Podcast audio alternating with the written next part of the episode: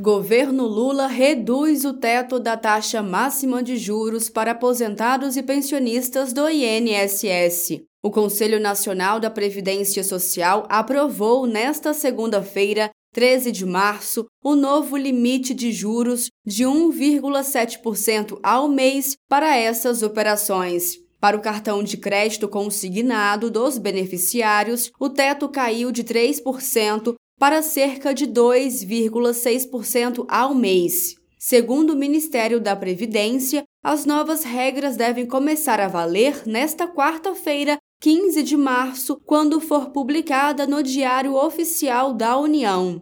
A redução do teto dos juros para os novos contratos foi uma proposta feita pelo governo Lula.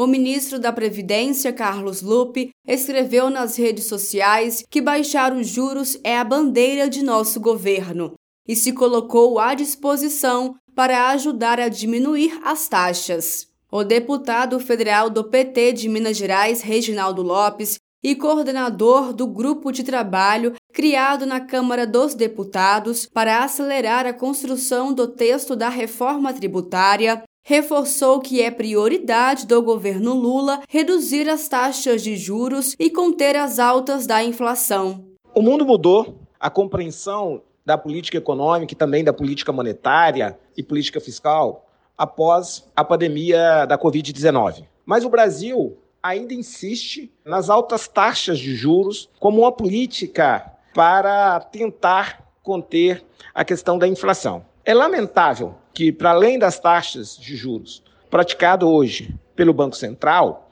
o mais grave ainda são as taxas de juros para o crédito a varejo, seja do consignado, que tem liquidez garantida é, 100%, que é um crime o que nós cobramos no Brasil, mas também no capital, no empréstimo a varejo, como cartão de crédito e etc. Reginaldo Lopes frisou que é preciso fazer um amplo debate e não permitir mais o comprometimento da renda das famílias brasileiras com a atual situação econômica do país, herdada do governo Bolsonaro. Nós precisamos fazer um amplo debate e não permitir mais que essa ciranda financeira venha comprometer a liquidez e a renda do nosso povo, em especial dos mais pobres e dos trabalhadores e trabalhadoras brasileiras, brasileiros. Então nós precisamos lutar muito para melhorar cada vez mais e avançar em legislações fortes e também em políticas mais estruturantes para reduzir os juros no Brasil.